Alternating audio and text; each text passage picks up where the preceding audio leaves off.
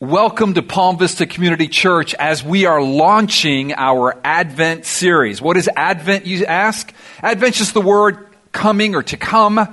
And in Advent, we celebrate the coming of Christ, both past tense, but every bit as much in church history, his coming future. So, yes, he came, he lived a perfect life, he died on the cross for our sins, he rose from the dead, he ascended into heaven, but he's returning. And so during the Advent season, we celebrate this. And this is the first Sunday of our Advent series. We've entitled the series, Jesus is Better. Jesus is Better. And the idea is from the book of Hebrews, we're going to do some vignettes that speak of Jesus as being better. This morning, better than the angels. Next week, better than the old covenant. And the final part of that series, better than the earthly tabernacle. And, and here's why, church. The book of Hebrews, the letter of Hebrews, was written to a church in the first century that was under tremendous pressure. It was written primarily or with an audience of Jewish Christians. You understand? The church was first really made up of Jewish people who were saved in Christ and saw him as the fulfillment of all that God had spoken in the Old Testament because he was and is. But they were under a lot of pressure the Jews who were not converted were starting to threaten them. They were starting to seize their property. And those Jews would then use the Roman government to exert pressure on these Christians. Sound familiar? Jesus said that would happen, that there would be persecution because of Christ, because of Him. But some of these Christians, these Hebrew Christians, were beginning to be tempted to put their trust in something or someone other than Jesus. In fact, some of them were even tempted to kind of pull back a little bit on their proclamation of Christ as Messiah and Lord of all and, and kind of melt back into the Jewish life, though maybe privately, secretly still believing Jesus is Messiah. That can happen to us today, can't it? The pressure gets hot. The political climate changes. There are people that are identifying us and trying to use the laws and the authorities to persecute us. And perhaps it starts with taking our property or excluding us from promotion in certain places or maybe excluding us from entrance into certain universities where we need that education to get a job, but then it moves to actual persecution. And that's what was happening here. And I think it's happening today, and it can be a temptation today. And so God brings this word, the book of Hebrews, the letter of Hebrews, to this people under pressure. And he says, Trust me. Jesus, the risen, ascended Lord, is saying, I am greater, I am superior, I am better than anything. I, I am superior. I am greater. I am better than any created being, any institution, anything. I am Lord. And he's speaking this to a people that are huddled, kind of quivering. Everything's changing. Because of now faith in Christ, they're glorifying God and they're happy that they see now when they couldn't see before and they live in light rather than in darkness, but it has consequences. They've been identified. And there's pressure coming. And here's the question for you this morning. When the pressure comes, in whom or in what do you trust? That pressure could be internal, the pressure could be external. But when things start shaking, when things start changing, when the consequences of your faith become very clear, in whom will you trust? And maybe you're trusting in the Lord, but, but man, it just seems like, it seems like your grip on trusting on Him is weakening.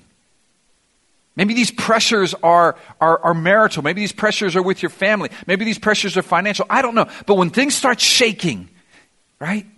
In whom will I trust? Am I going to trust in myself? Am I going to trust in the person next to me? You understand trust, ultimate trust. What's the foundation? When everything starts shaking, where am I going to stand that, that I, there's a firmness? That's the question. That's the question in this uh, letter. That's what we, I believe, by the Lord's leading, are, are saying Jesus is better. Jesus is better. And this morning is Jesus is better than the angels. That's the title of the message this morning. And we're going to be preaching it from Hebrews 1, 4 to 14. Now you may be asking yourself, why in the world Jesus is better than the angels? So just stay with me for a second, okay? We're going to read this in just a moment, but I want to set the scene for you.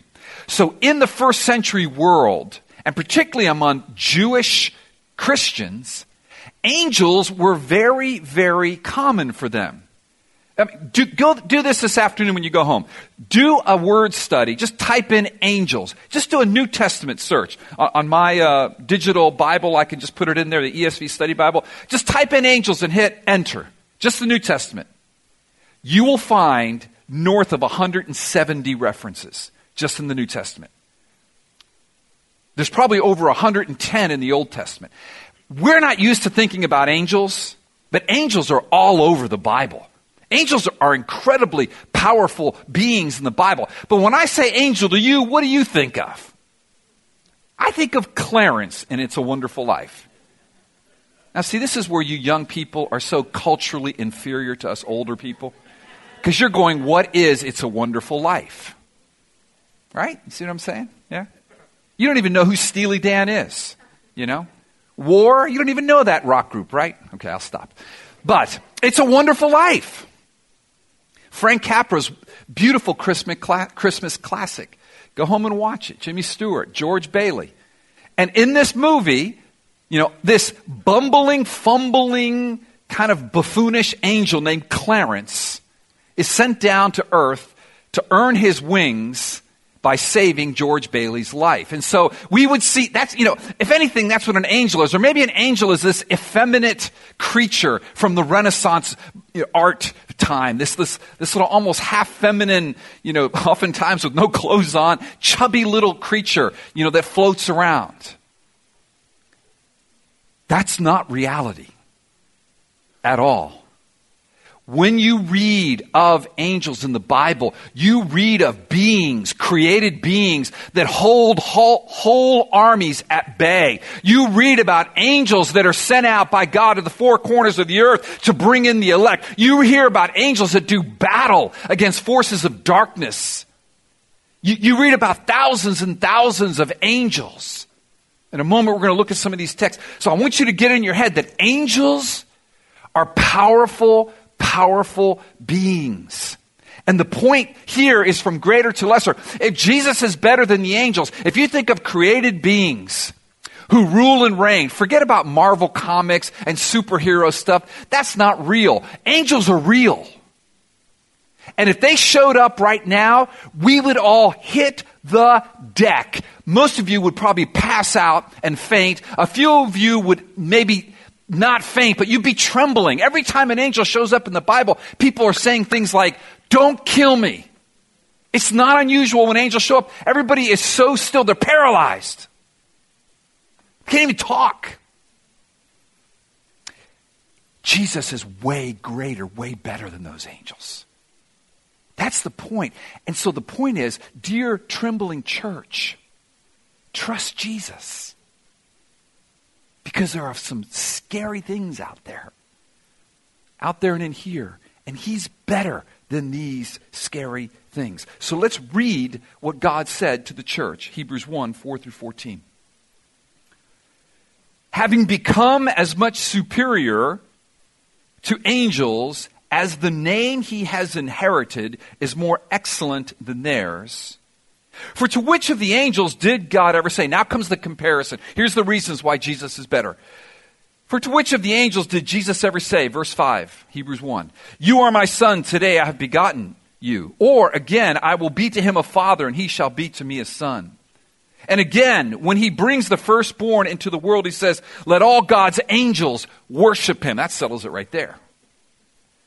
Verse 7 Of the angels, he says, he makes his angels winds and ministers a flame of fire. But of the Son, speaking of Christ, he says, Your throne, O God, is forever and ever. The scepter of uprightness is the scepter of your kingdom. You have loved righteousness and hated wickedness. Therefore, God, your God, has anointed you with the oil of gladness beyond your companions. And you, Lord, laid the foundation of the earth in the beginning, and the heavens are the work of your hands. They will perish, but you remain. They will all wear out like a garment, Like a robe, you will roll them up. Like a garment, they will be changed. But you, Jesus, are the same, and your years will have no end. And to which of the angels has he ever said, Sit at my right hand until I make your enemies a footstool for your feet? Are they, the angels, not all ministering spirits sent out to serve for the sake of those who have to inherit eternal life. Angels are powerful beings. We see in Scripture that angels are messengers of God. Angels hold armies back. Angels fight fights in the spiritual world. But they're created beings. And they're powerful beings. And when they show up, typically we bow down.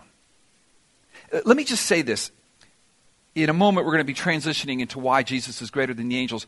But I just want you to, to, to hear this. While I want to increase your respect of and understanding of angels, and actually invite you to consider and even do a study of angels in the Bible, particularly in the New Testament, particularly around Christmas, because you're going to see a bunch of bogus angels around Christmas. So just, just study what an angel really is. Can I just tell you something?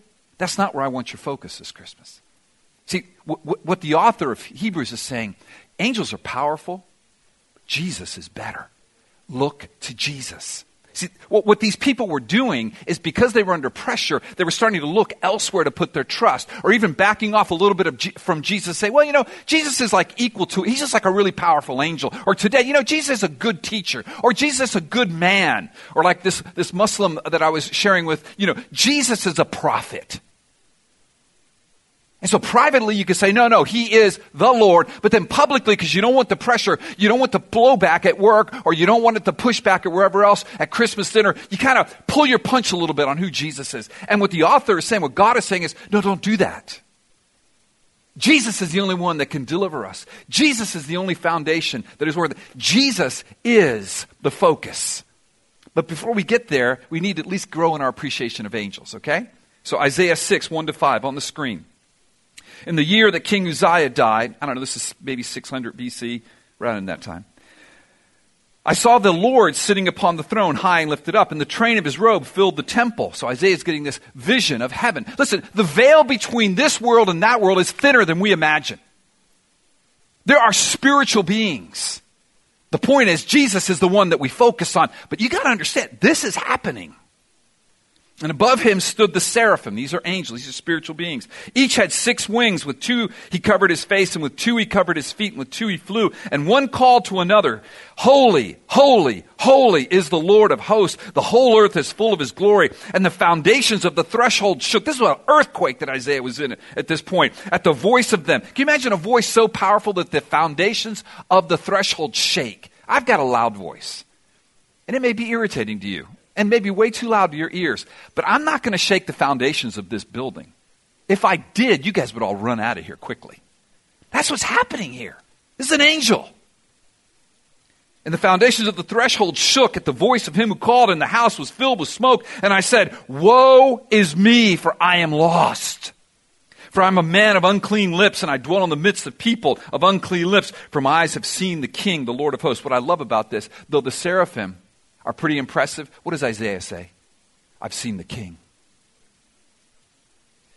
Again, we see in Revelation 5, no time to go to that one. We're going to see that one in a moment. We see myriads and myriads and thousands and thousands of angels. A lot of times, angels are invisible. I mean, when you read the New Testament, it talks about these angels that, that, that that look at the face of God and they are given to guard and care for God's people. Angels that in Hebrews 13 it says, uh, the writer of Hebrews in this book says, hey, entertain guests, strangers, because you may be entertaining angels unaware. I mean, the person next to you may be an angel unaware. I doubt it, right? You're thinking, no, not him. Okay. A lot of times in the Bible, people don't even see them until God reveals them. Look at, at Numbers 22, 31. God send, sends this angel for his purpose. Listen to what it says. Then the Lord opened the eyes of Balaam, who was, by the way, was a false prophet. And he saw the angel of the Lord standing in the way with his drawn sword in his hand. And what did he do?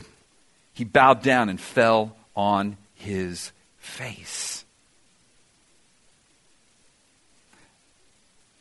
If people fall on their faces when angels show up, and if Jesus is better, way better than the angels, my prayer is that you would fall on your face, metaphorically speaking, before Jesus this morning. If you are not a Christian, I pray you would hear the gospel because you're going to hear it here this morning, and that you would bow your knee to Jesus. You would say, Oh Lord, forgive me of my sins. I understand that He will give you that understanding, but this is, this is for you. And dear Christian, may we bow our knee and fall on our face before Jesus, even in the worst of situations, but especially in the best of situations. Because that's when we can be tempted to forget how awesome and mighty He is. What's the main point here? Main point is this Jesus is better than the angels. Trust in Jesus, who is better than the angels. Trust in Jesus, who is better than the angels. And with the remaining time we have, let's look at five ways in this text that Jesus is better than the angels. And this will, at the same time, encourage our hearts to trust in Jesus with very specific things. Number one, Jesus has a better name than the angels. Look at verse 4. Having become as much superior to angels as the name he has inherited is more excellent than theirs. We know from Scripture that we preached just a few weeks ago, Philippians 2:10. So that at the name of Jesus every knee should bow in heaven and on earth and under the earth and every tongue confess that Jesus Christ is Lord to the glory of God the Father. We see then quoted in our text in verse 5 Psalm 2 7 where God wants us to understand that the prophecy in Psalm 2 7 is speaking of Jesus. Look at it with me. For to which of the angels did God ever say? Of course, he never said this to any of them. He only said it to Jesus. You are my son. Today I've begotten you. This is what was said of Christ when he was baptized. This is now the author of Hebrews is saying, this is true of Jesus and only Jesus. What does it mean? You are my son. Today I have begotten you.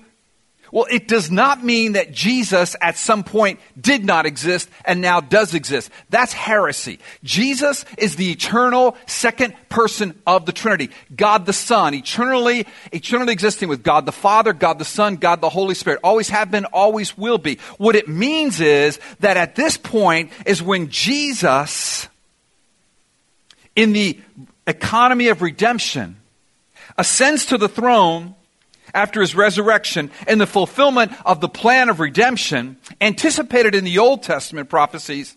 Psalm 2 is being fulfilled at Christ's resurrection and then ascension 40 days later.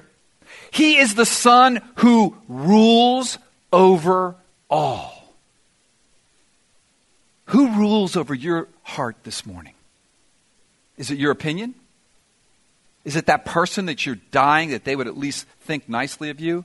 Is it your concern for your family, for finances? Jesus rules over all. However awesome angels are, Jesus rules over all. He has a better name than they have. Point two. He has a better honor than they have. What do I mean by that? Well, look at verse 6. And again, he brings the firstborn into this world. He says, Verse 6. And again, when he brings the firstborn into the world, he says, Let all God's angels worship him. Who, who do we worship? See, they were tempted to subtly, functionally begin to worship something or someone other than Christ. The call is worship God, worship Jesus. He is better than the angels. They worship Him. Revelation 5, 11 to 13. Here's this picture that we see of heaven. Then I looked and I heard around the throne and the living creatures and the elders the voice of many angels numbering myriads of myriads and thousands of thousands. There are thousands and thousands of angels. You understand that, that when, when Satan rebelled, the Bible says that one third fell and went with, with Satan. Two thirds you know, remained loyal. So listen, there's thousands and thousands of angels, and if they showed up right now, just one of them, just one of them that wasn't that impressive as far as angelic rank, we would all panic. And there's thousands and thousands of them, but two thirds are, are, are loyal to the Lord, and the one third that are not are under God's authority and dominion. That begs a question why does the Lord allow them to do some of the things they do? Well, we will find that out fully at Christ's second coming, but we know that He's good and He's kind because He died for us on the cross and rose from the dead. He's Lord over these creatures. They are created, He is eternal. And listen to what they say saying with a loud voice revelation 5:12 worthy is the lamb who was slain to receive power and wealth and wisdom and might and honor and glory and blessing and i heard every creature listen to that every creature in heaven every creature on the earth are you paying attention here and every creature under the earth no matter how rebellious they are right now every creature not saying this saves them, but every creature will acknowledge, Philippians 2, Jesus is Lord under the earth and in the sea and all that is in them, saying, To him who sits on the throne and to the Lamb be blessing and honor and glory and might forever and ever. This is the one that we trust in. Not in that boss, not in my idea, not even in one another. Ultimately, it's in him. Why? Because he has a better status. Point three. What does that mean? Look at verses 7 and 9. Of the angels, he says, he makes his angels winds and his ministers flames, a flame of fire. But of the Son, speaking of Jesus, he says, Your throne, O God, is forever and ever. The scepter of uprightness is the scepter of your kingdom. You have loved righteousness and hated wickedness. Therefore, God, your God, has anointed you with the oil of gladness beyond your companions. He's the ruler, the righteous ruler. That's his status. Look, angels are messengers. Jesus is the message. He's better than the angels. He's worthy of our trust.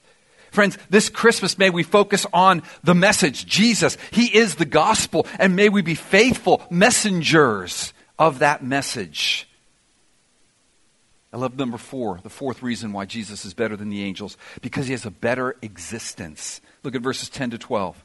And you, Lord, laid the foundation of the earth in the beginning, and the heavens are the work of your hands. They will perish, but you remain.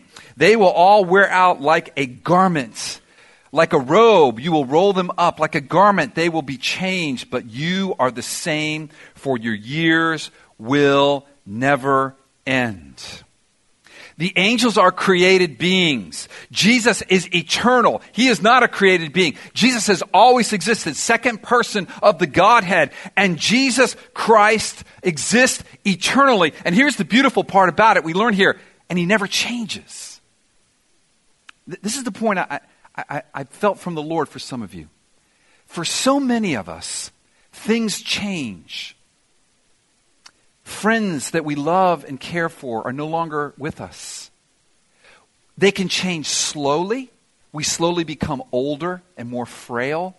And people that were so life filled and so vibrant, suddenly they aren't so much anymore. And it shakes us.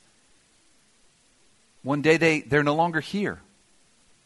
Things can change in our culture, in our society. They can change in our own bodies. They can change violently. Our fortunes can change like that, and it, and it shakes us. Here's, here's what I believe God wants to say to us, church, this morning I never change. Trust in the one that never changes. It's hard to trust people if they're always changing. One day they're for you, one day they're next day they're against you. One day they're up, next day they're down. You walk into the house, you don't know if you're going to get a hi or that stone face. Or even worse, you know, that little side comment. Jesus never changes. Jesus is never shaken. Jesus is the same yesterday, today, and forever. He is the same. He will never change. He's eternal. He's eternal. Everything will change around you except for Jesus. Therefore, trust in Jesus. And the final point. Why do we trust in Jesus? Why is he better than the angels? Why is he better than every created being? No matter how great you think they might be, no matter how awesome they might be, don't put your trust in them. That's not your hope. Your hope's in Christ because he has a better vocation. That's a fancy word for a better calling. Look at verses 13 and 14. And to which of the angels has he ever said, Sit at my right hand until I make your enemies a footstool for your feet? Now, this verse, church, is the most oft quoted Old Testament verse in the New Testament. It's Psalm 110, 1. And it's speaking of Jesus. Jesus fulfills this prophetic, this messianic psalm. And what it's speaking of is that while the Jesus vocation, his calling, is to be sovereign ruler over all. We'll see in a moment. The messenger's ca- calling is to be the servants. Jesus is better. Jesus is better. Th- this scripture, Psalm 110.1 on the screen, the Lord says to my Lord, sit at my right hand until I make your enemies your footstool. It's quoted here in Hebrews 1, 13. Is, a, is an Old Testament passage that speaks of absolute sovereignty. This is Christ's vocation. The, the child is a king. Jesus was born to die for our sins, rise from the dead, ascend into heaven. Jesus is ruler of all. See, this is, the, this is the thing that they couldn't see at the time of Christ. How could Messiah, Savior of all, King of all, ruler of all, be weak and be crucified? Because they didn't understand God's plan of salvation, born from all eternity, slain from the foundations of the world. The Godhead, Father, Son, Holy Spirit, agreeing in this. The Father sent the Son. The Son lives the perfect life, dies the sacrificial death, rises from the dead, ascends into heaven. And then the Father and Son send the Spirit. So three in one here is, is salvation. But Jesus' vocation is to rule. Listen, if you're not a Christian, don't settle for the rule of anyone other than the ruler, Jesus Christ. That, that's the point, Hebrews. Don't let someone else rule you. Don't even let your own opinion rule you. But Christ is your ruler. This picture is pretty powerful. Read it again. Sit at my right hand until I make your enemies a footstool for your feet. You know what that is referring to? It's referring to the Old Testament practice where the conquering king would bring in the conquered king to his court and make the conquered king get on his hands and knees and the conquering king would put his feet on the conquered king's neck. And I know it's graphic, it may offend your sensibilities. It's wrong for anybody else to do that, but it's not wrong for God to do that. Especially when the conquered king is representing the power of evil. When he slays the serpent and fulfills the prophecies of Genesis 3:15 as ruler of all, redeems fallen mankind, redeems you and me who were slaves to that conquered king, and now that conquered king is on his hands and knees and Jesus' feet are on his neck. And we're set free. He who is mighty has done a great thing. He is mighty. He's mightier than the angels. He's mightier than any created being. This is the one that we're called to trust in. Don't settle for living under the rule of any other king than Jesus, friend. King Jesus. That's the point. That's the point. And before we conclude, I just want to bring one New Testament scripture to highlight this, this total reigning of Jesus. 1 Corinthians 15 24 through 26. Then comes the end when he delivers the kingdom to God the Father. So speaking of Christ, after destroying every rule and every authority and power, for he must reign until he has put all his enemies under what? His feet. But I love verse 26. The last enemy to be destroyed is death.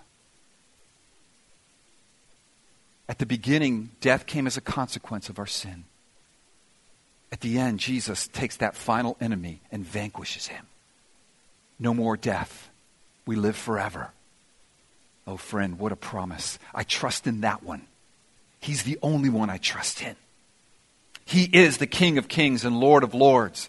And listen, no time for this, but throughout the New Testament, you can read over 170 references to angels, and many of them are speaking how angels are sent by the Father as messengers to do what? Look at verse 14. Are they not all, speaking of angels, ministering spirits sent out to serve whom? For the sake of those who are to inherit salvation. That's us. Now again, my focus isn't on the angel. I'm not impressed with the angel. I'm not trying to talk to angels. My focus is on Jesus, who is my Lord, who died for my sins, who rose from the dead, who is ruler of all. But in his word, he tells me he sends ministering angels to protect us, to care for us. There, there's this passage in Matthew where Jesus says, Be careful of these little ones, don't offend them, because they have angels that are peering into the face of God that are their protectors. That's like blows my mind. Randy Alcorn has a really good book on heaven, and he's written some great novels about this where he kind of thinks, has sanctified imagination about what it's like in heaven and what. Eh, read that stuff. It's good stuff. Why? So that you get infatuated with angels? No, no, no. So that you worship Jesus. He's better than the angels, however impressive they are. But let me just give you one example of this in the Old Testament. 2 Kings 6 17. I love this one. This may be a word for somebody here this morning, though you're not Elijah at all. But just listen to God's heart here. Then Elisha prayed and said, So Elisha is the prophet, his servants there, they're surrounded by armies that want to kill them. Then Elisha prayed and said, Oh Lord, please open his eyes that he may see, speaking of a servant, because the servant's freaking out. So the Lord opened the eyes of the young man. God may want to open your eyes. Not to angels, to Jesus. You hear me? Not to angels, to Jesus. To whom? Jesus. Now, if he wants to send angels, send them, Lord. but it's to Jesus.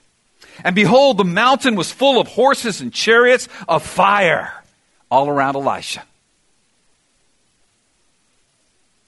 I love this story from Billy Graham's book, Angels. On a dark night about 100 years ago, a Scottish missionary couple found themselves surrounded by cannibals, intent on taking their lives. Their terror filled night, they, during that terror filled night, they fell to their knees and prayed that God would protect them. Intermittent with their prayers, the missionaries heard the cries of the savages and expected them to come through the door at any moment. But as the sun began to rise, to their astonishment, they found that the natives were retreating into the forest. The couple's hearts soared to God. It was a day of rejoicing. The missionaries bravely continued their work. A year later, the chieftain of that tribe was converted. As the missionary spoke with him, he remembered the horror of that night. He asked the chieftain why he and his men had not killed them. The chief replied, Who were all those men who were with you? The missionary answered, Why, there were no men with us. There were just my wife and myself the chieftain began to argue with him, saying, There were hundreds of tall men in shining garments with drawn swords circling about your house, so we could not attack you. He's speaking of the great missionary, John G. Paton. It's a great missionary biography to read. Look, the impressive part isn't that God saved them from cannibals. That is not the greatest thing that threatens us. God has saved us from his own wrath by sending his son to die on the cross. He who did not spare his own son, how will he not also with him freely give us all things? It may be God's will for us to die a martyr's death. The point is, God is for us. And angels are in play, so don't discount it too quickly. And it's okay to pray to be saved from cannibals when they surround your house. But even if he lets the cannibals eat you, he has saved you from his wrath and he has given you eternal glory and you will live for him forever and ever and ever. Do you get the point? Trust in God and his will for your life. That is the point. Let us pray. Worship team, would you join me? Father, I pray that as we are surrounded not by cannibals in the flesh who are trying to eat us, but by spiritual cannibals, by our own flesh that, that would try to destroy us from within, by the world system that would threaten, and, and, and, by just the temptation to trust in anything or anybody else to get out of this fix, get out of this problem. We're tempted when the pressure hits to kind of go back to the old ways of thinking, like these Hebrew Christians were. Just go back to the synagogue. Just add Jesus as one of the great angels. We're tempted to go with what quote unquote worked in the past. The funny thing is, it never really worked, but it's just familiar to us. Lord, would you reveal yourself to us this morning as the one who is better than the angels? Greater than every any created being. Lord, I pray for peace to hearts right now that would be troubled. Let not your hearts be troubled. Trust in the one who is better than the angels. Trust in the one who died for you on the cross. dear Christian, rose from the dead and lives today.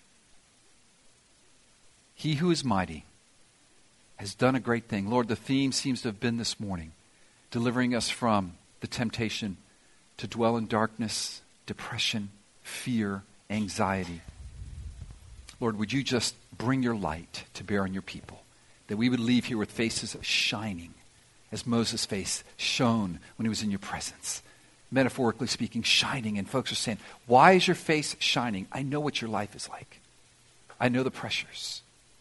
You say, Because Jesus, who is mighty, has done a great thing. Jesus, who is mighty and merciful, has taken on flesh and conquered death's sting. Jesus, who is mighty, has shattered the darkness and lifted my shame. Holy is his name. Worship him. Worship him. Oh, Father, receive our worship now in song. In Jesus' name, amen. Let us stand and let's sing that confession together.